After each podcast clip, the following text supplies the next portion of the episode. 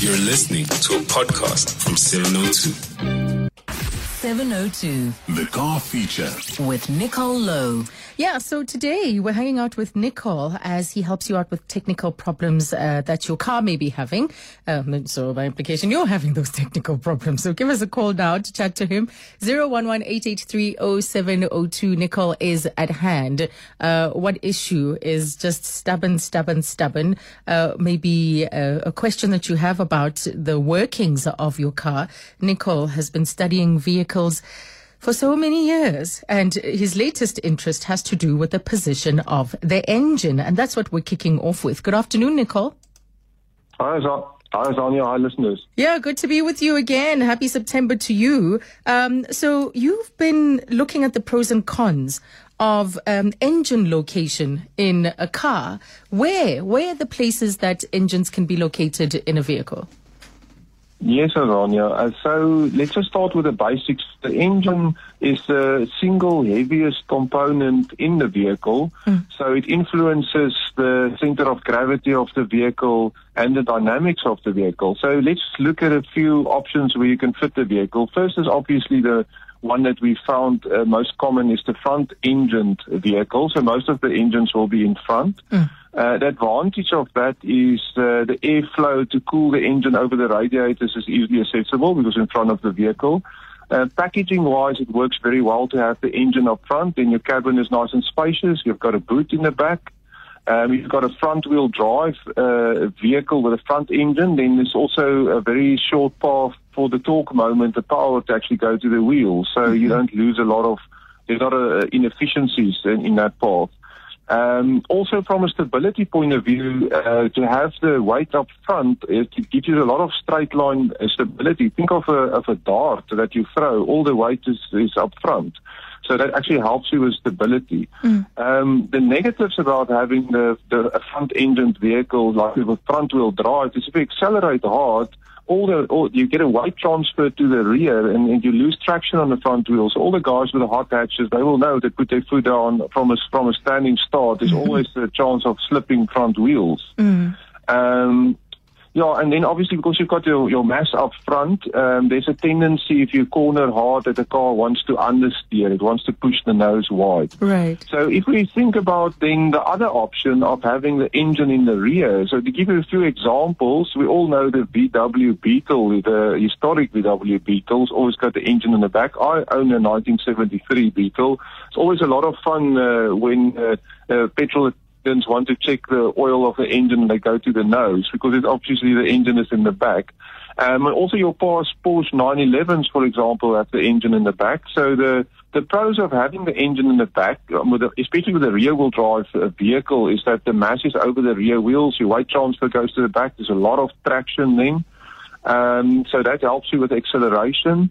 The negatives having the engine in the back, uh, airflow is difficult to get the engine, so your radiators, like for Porsche 911 and that, that's why a lot of uh, rear-engined older vehicles used to be air-cooled as well.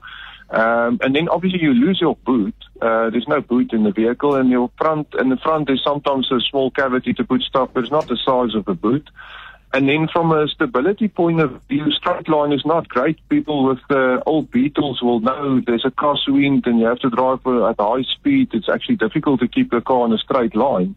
Um, and also during cornering, you've got this big mass in the back, so it, the tendency for the vehicle is to oversteer, to turn more than you expect, so the tail wants to swing it down.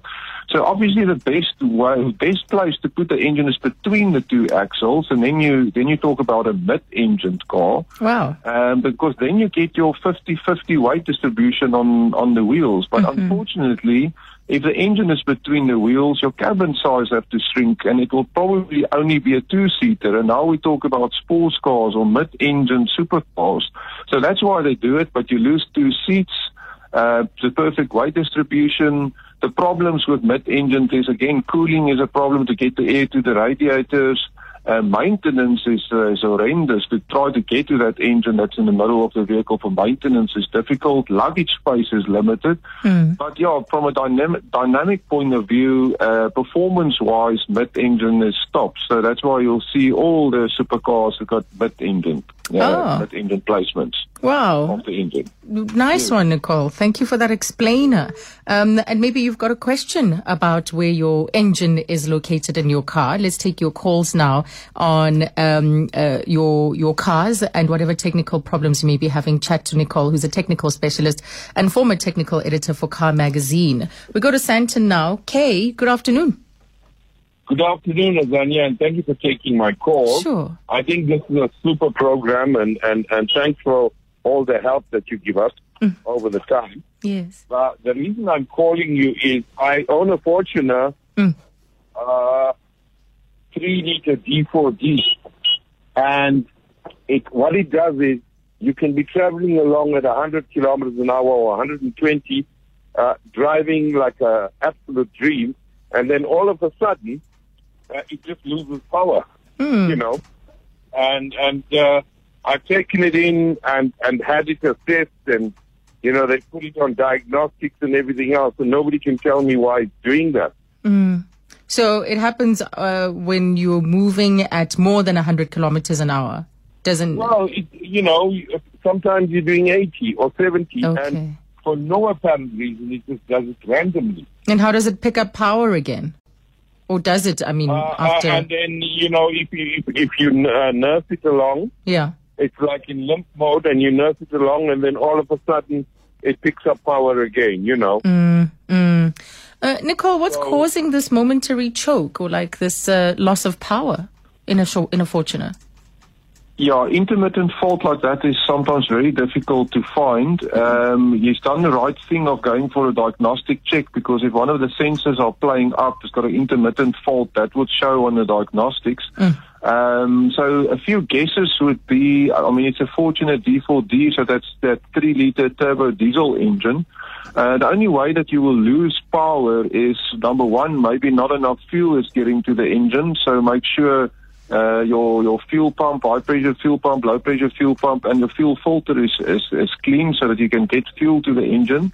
And then obviously it's a question of getting air to the engine. So then, um, as it's a turbo diesel as well, if there's a problem with a turbo, uh, no, it's got a wastegate actuator or it's even a variable nozzle turbo, I think the D4D is still a wastegate actuator um, that controls the boost from the turbo. So if the turbo is not making any boost for some other reason, then the engine becomes like a naturally aspirated diesel, which is very sluggish. Oh. You would ex- you would expect if it's a a limp um, function invoked by the ECU to protect for engine protection reasons, then it should come up with a with a sort of a a warning or a message on the instrument cluster, either a, a light that goes on, amber light that looks like an engine, or maybe a message that will say limp mode or so. If it doesn't, then the ECU is not aware of what this problem is.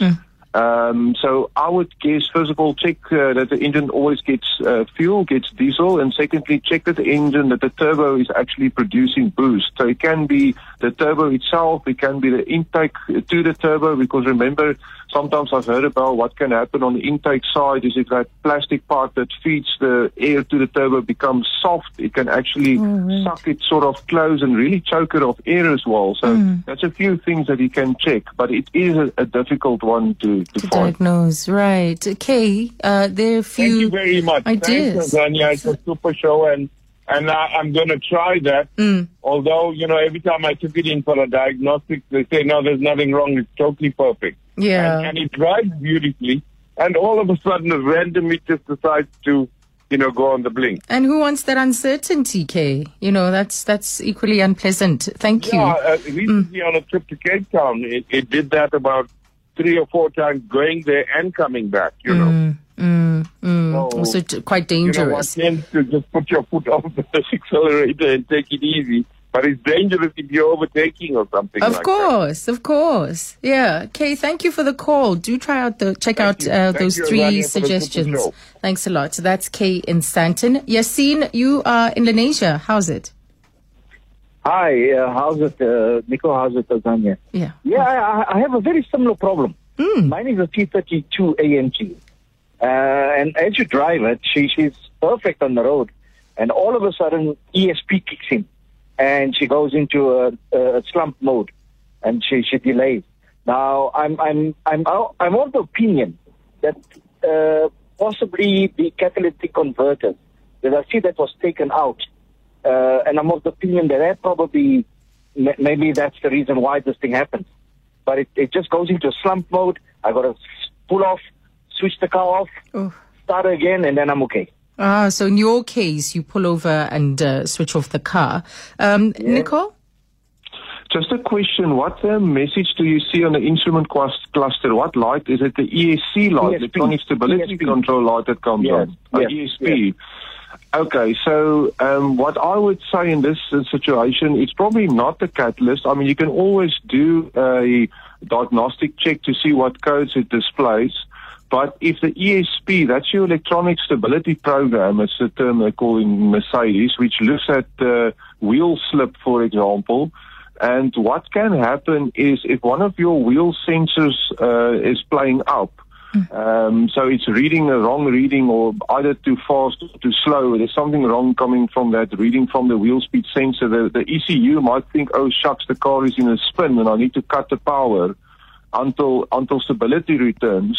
So um, it sounds like uh, to me an intermittent fault on either one of the wheel speed sensors or even your ABS uh, pump uh, system. So I would guess take it for a diagnostic check, but not on only on the on the engine control unit, also plug into your ABS unit because that will give the fault codes for the the wheel speed sensors because the, the reason why I, I think it's one of the wheel speed sensors is that's normally the cause of the ESP light coming on in the instrument cluster. Right. Yassine? Okay, okay great. Thanks. Thank you. That's Lessine in uh, Lenasia.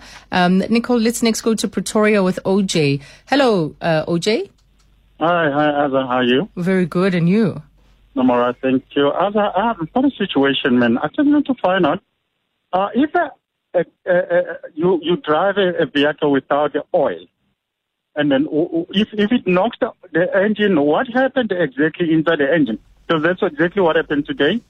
Uh, my wife drove the NP200 without the oil, but it didn't give any indication that there There's was no a shortage of oil. So, and then. Um, yeah, she just phoned me. I had to drive it. Uh, I had to tow it, take it to mechanic, and then I'm just still waiting for um, the mechanic to tell me exactly what happened in there. So I, I don't know. What must I expect?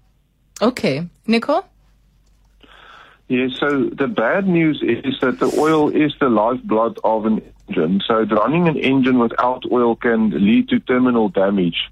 Um, what the oil does is it separates the moving surfaces inside the engine from each other. That it's not you don't get metal to metal contact. So when you talk about, uh, you'll hear about somebody said, uh, um, I've got a bearing knock in the engine, or uh, I lost a bearing in the engine. What you what really is talking about is, for example, the crankshaft is a component that uh, rotates and it rotates inside bearings, what we call journal bearings, and it has got a, a small film of of oil that actually keep the metal surfaces apart. So if you lose the oil, the, the metal surfaces actually start to touch, and because it's one is rotating at a very high speed, the, the bearing side is stationary. Um, it heats up pretty quickly, and it almost welds uh, together, and then it starts ripping some uh, parts of the the, the bearing uh, out, and it's just an ugly process. And I mean, if we talk about moving components, the pistons that move up and down the bores, um, they've got a oil, slight oil film on the side as well to protect. And then you talk about your valve trains, your your camshafts and the lobes and the valves itself that uh, opens and closes. That's all got an oil film. So it's oil galleries running everywhere, supplying, as I mentioned, the lifeblood of the engine to all the moving components. So you take that oil out and all the metal surfaces will start to contact each other and uh, it will lead to terminal damage. So it all depends on how quickly you catch this. If if the oil drops on the ground and you immediately switch off the engine, um, you sometimes get lucky that no damage happens. But if if you drop oil all the oil and you keep driving, uh, that will definitely lead to terminal uh, damage in the engine. So it all depends. Did it lose all the oil at once at the same time, or does it just went? Uh, if the oil level was just low, Yeah. Then maybe maybe you're still lucky that there's no terminal damage. But yeah, don't want to run an engine without oil. That's not advisable. And the fact that the car didn't indicate or the systems didn't indicate that the oil was low, uh, so those sensors must be broken as well. depends on which vehicle we're talking. Okay. Some of the modern cars has got a, a oil level sensor that will tell you when the oil level is low. Other, and most vehicles will have an oil pressure sensor, which just looks for oil pressure. So obviously, when you when, when the oil is out of the engine, if the oil pump can't produce the pressure anymore in the galleries, and the, and the sensor, which is basically a switch open or close, will just tell you there's no oil pressure, and it will come a a red light will come up on your instrument cluster. Normally, you always you'll always see that red light on the instrument cluster before the engine starts. And then when the engine starts and the oil pressure builds, that light will extinguish, so it will go away. But then while you're driving and that red light comes on, it means there's low oil pressure. But what I've seen from my um, engineering days uh, is that well, once that light is on, Yeah. you get terminal damage very, very quickly. You almost need to switch off immediately when you see that light, otherwise the damage already there. Sure. Uh, OJ, good luck with that. Hopefully the damage hasn't been done yet, but um, it's it's it's not a good picture. Yeah, that is uh, OJ. I think we've lost him there, calling from Pretoria. Good luck. Sydney, you're in Edenvale. Welcome to the show. Hi, Azania. Hi, Nico. Hi, Sydney. Um, no problem uh, with the Volvo XC60 a diesel. Sometimes when I'm driving on the highway, it just says a soot filter full, and it also just loses power. And um, when I took it in for diagnostic, they didn't see anything. And when I went into YouTube, someone says if you drive maybe 140, 160 for maybe five to ten minutes, it clears. But um, I don't think that's the right way of, of, of of solving the problem. How can you help me? Okay. Nicol? Yes, I think I know what is going on. It's a diesel uh, Volvo, the Yes. XC60s. They're all fitted with diesel particulate filter. So it's an emission device that fits in the exhaust system, catching all the soot that's produced from a diesel engine. Um, but that the diesel particulate filter uh, fills up over time. So it depends. It can be between say 600 and 1,000 kilometers. That filter will become full, and the engine will go into a regeneration mode. Uh, regeneration means it the exhaust temperature gets raised and it sort of burns off the particles in in in the the filter, so it uh, regenerates it and it cleans it out again. So that's a cycle that that happens say every 600 to 1,000 k's. If you drive a lot in town, uh, you produce more soot, and that cycle needs to happen. And when that regeneration uh, cycle happens, it takes about say three to five minutes to regenerate the filter. But if you just do st- stop, start, start driving, switching off regularly, then it hasn't got time to clear the filter. So that's why uh, people will advise to go and drive on the motorway because that's the best chance that it gets to clean that filter It's a steady state drive. You don't have to go 160, you can drive 100 but just steady state, it will uh, then clear out the filter. Um, but as the cars get older and older, that system degrades, and it sometimes get to the point where it fills up and you just can't clear it anymore, and you have to take it to the dealer to uh, do what they call a service regen, where they they clean the filter under controlled conditions at the dealership. But yes, it is a problem with uh, older older diesel uh, vehicles that that uh, regeneration progress uh, process doesn't work as well as it used to.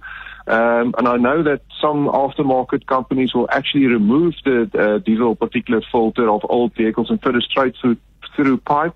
But then you have to Wow. fool the diagnostics of the system as well. And obviously it's bad for the environment because now all the particulates just get emitted straight to the environment. But I mean, on an old vehicle, if you want to replace a DPF filter for a new one, it can be very, very costly. So that's the options that you have. Uh, Sydney? Does that, does, does that does that have anything to do with the catalytic converter, or it's totally separate?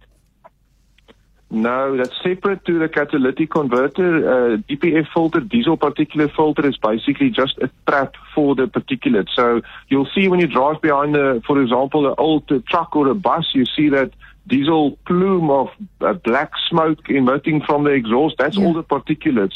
So in your XC60 or all the modern diesel engines with that filter, when you start the diesel engine up and you drive it, you won't see that black smoke anymore because it catches all the soot. So that's what that uh, filter does. It looks like a catalyst underneath, and it might be a catalyst just before that, but the diesel particulate filter is not a catalyst. Okay. Sydney, there you go. Thank, thank you so much. Thank you for the call. And Nicol, thank you for all your help. No problem. Thanks, Azania. Yeah, just to echo what Kay said, thank you for always helping. Uh, so once a month we hang out with Nicol so he can answer your technical problems. Uh, always uh, so useful in sending us in the right direction.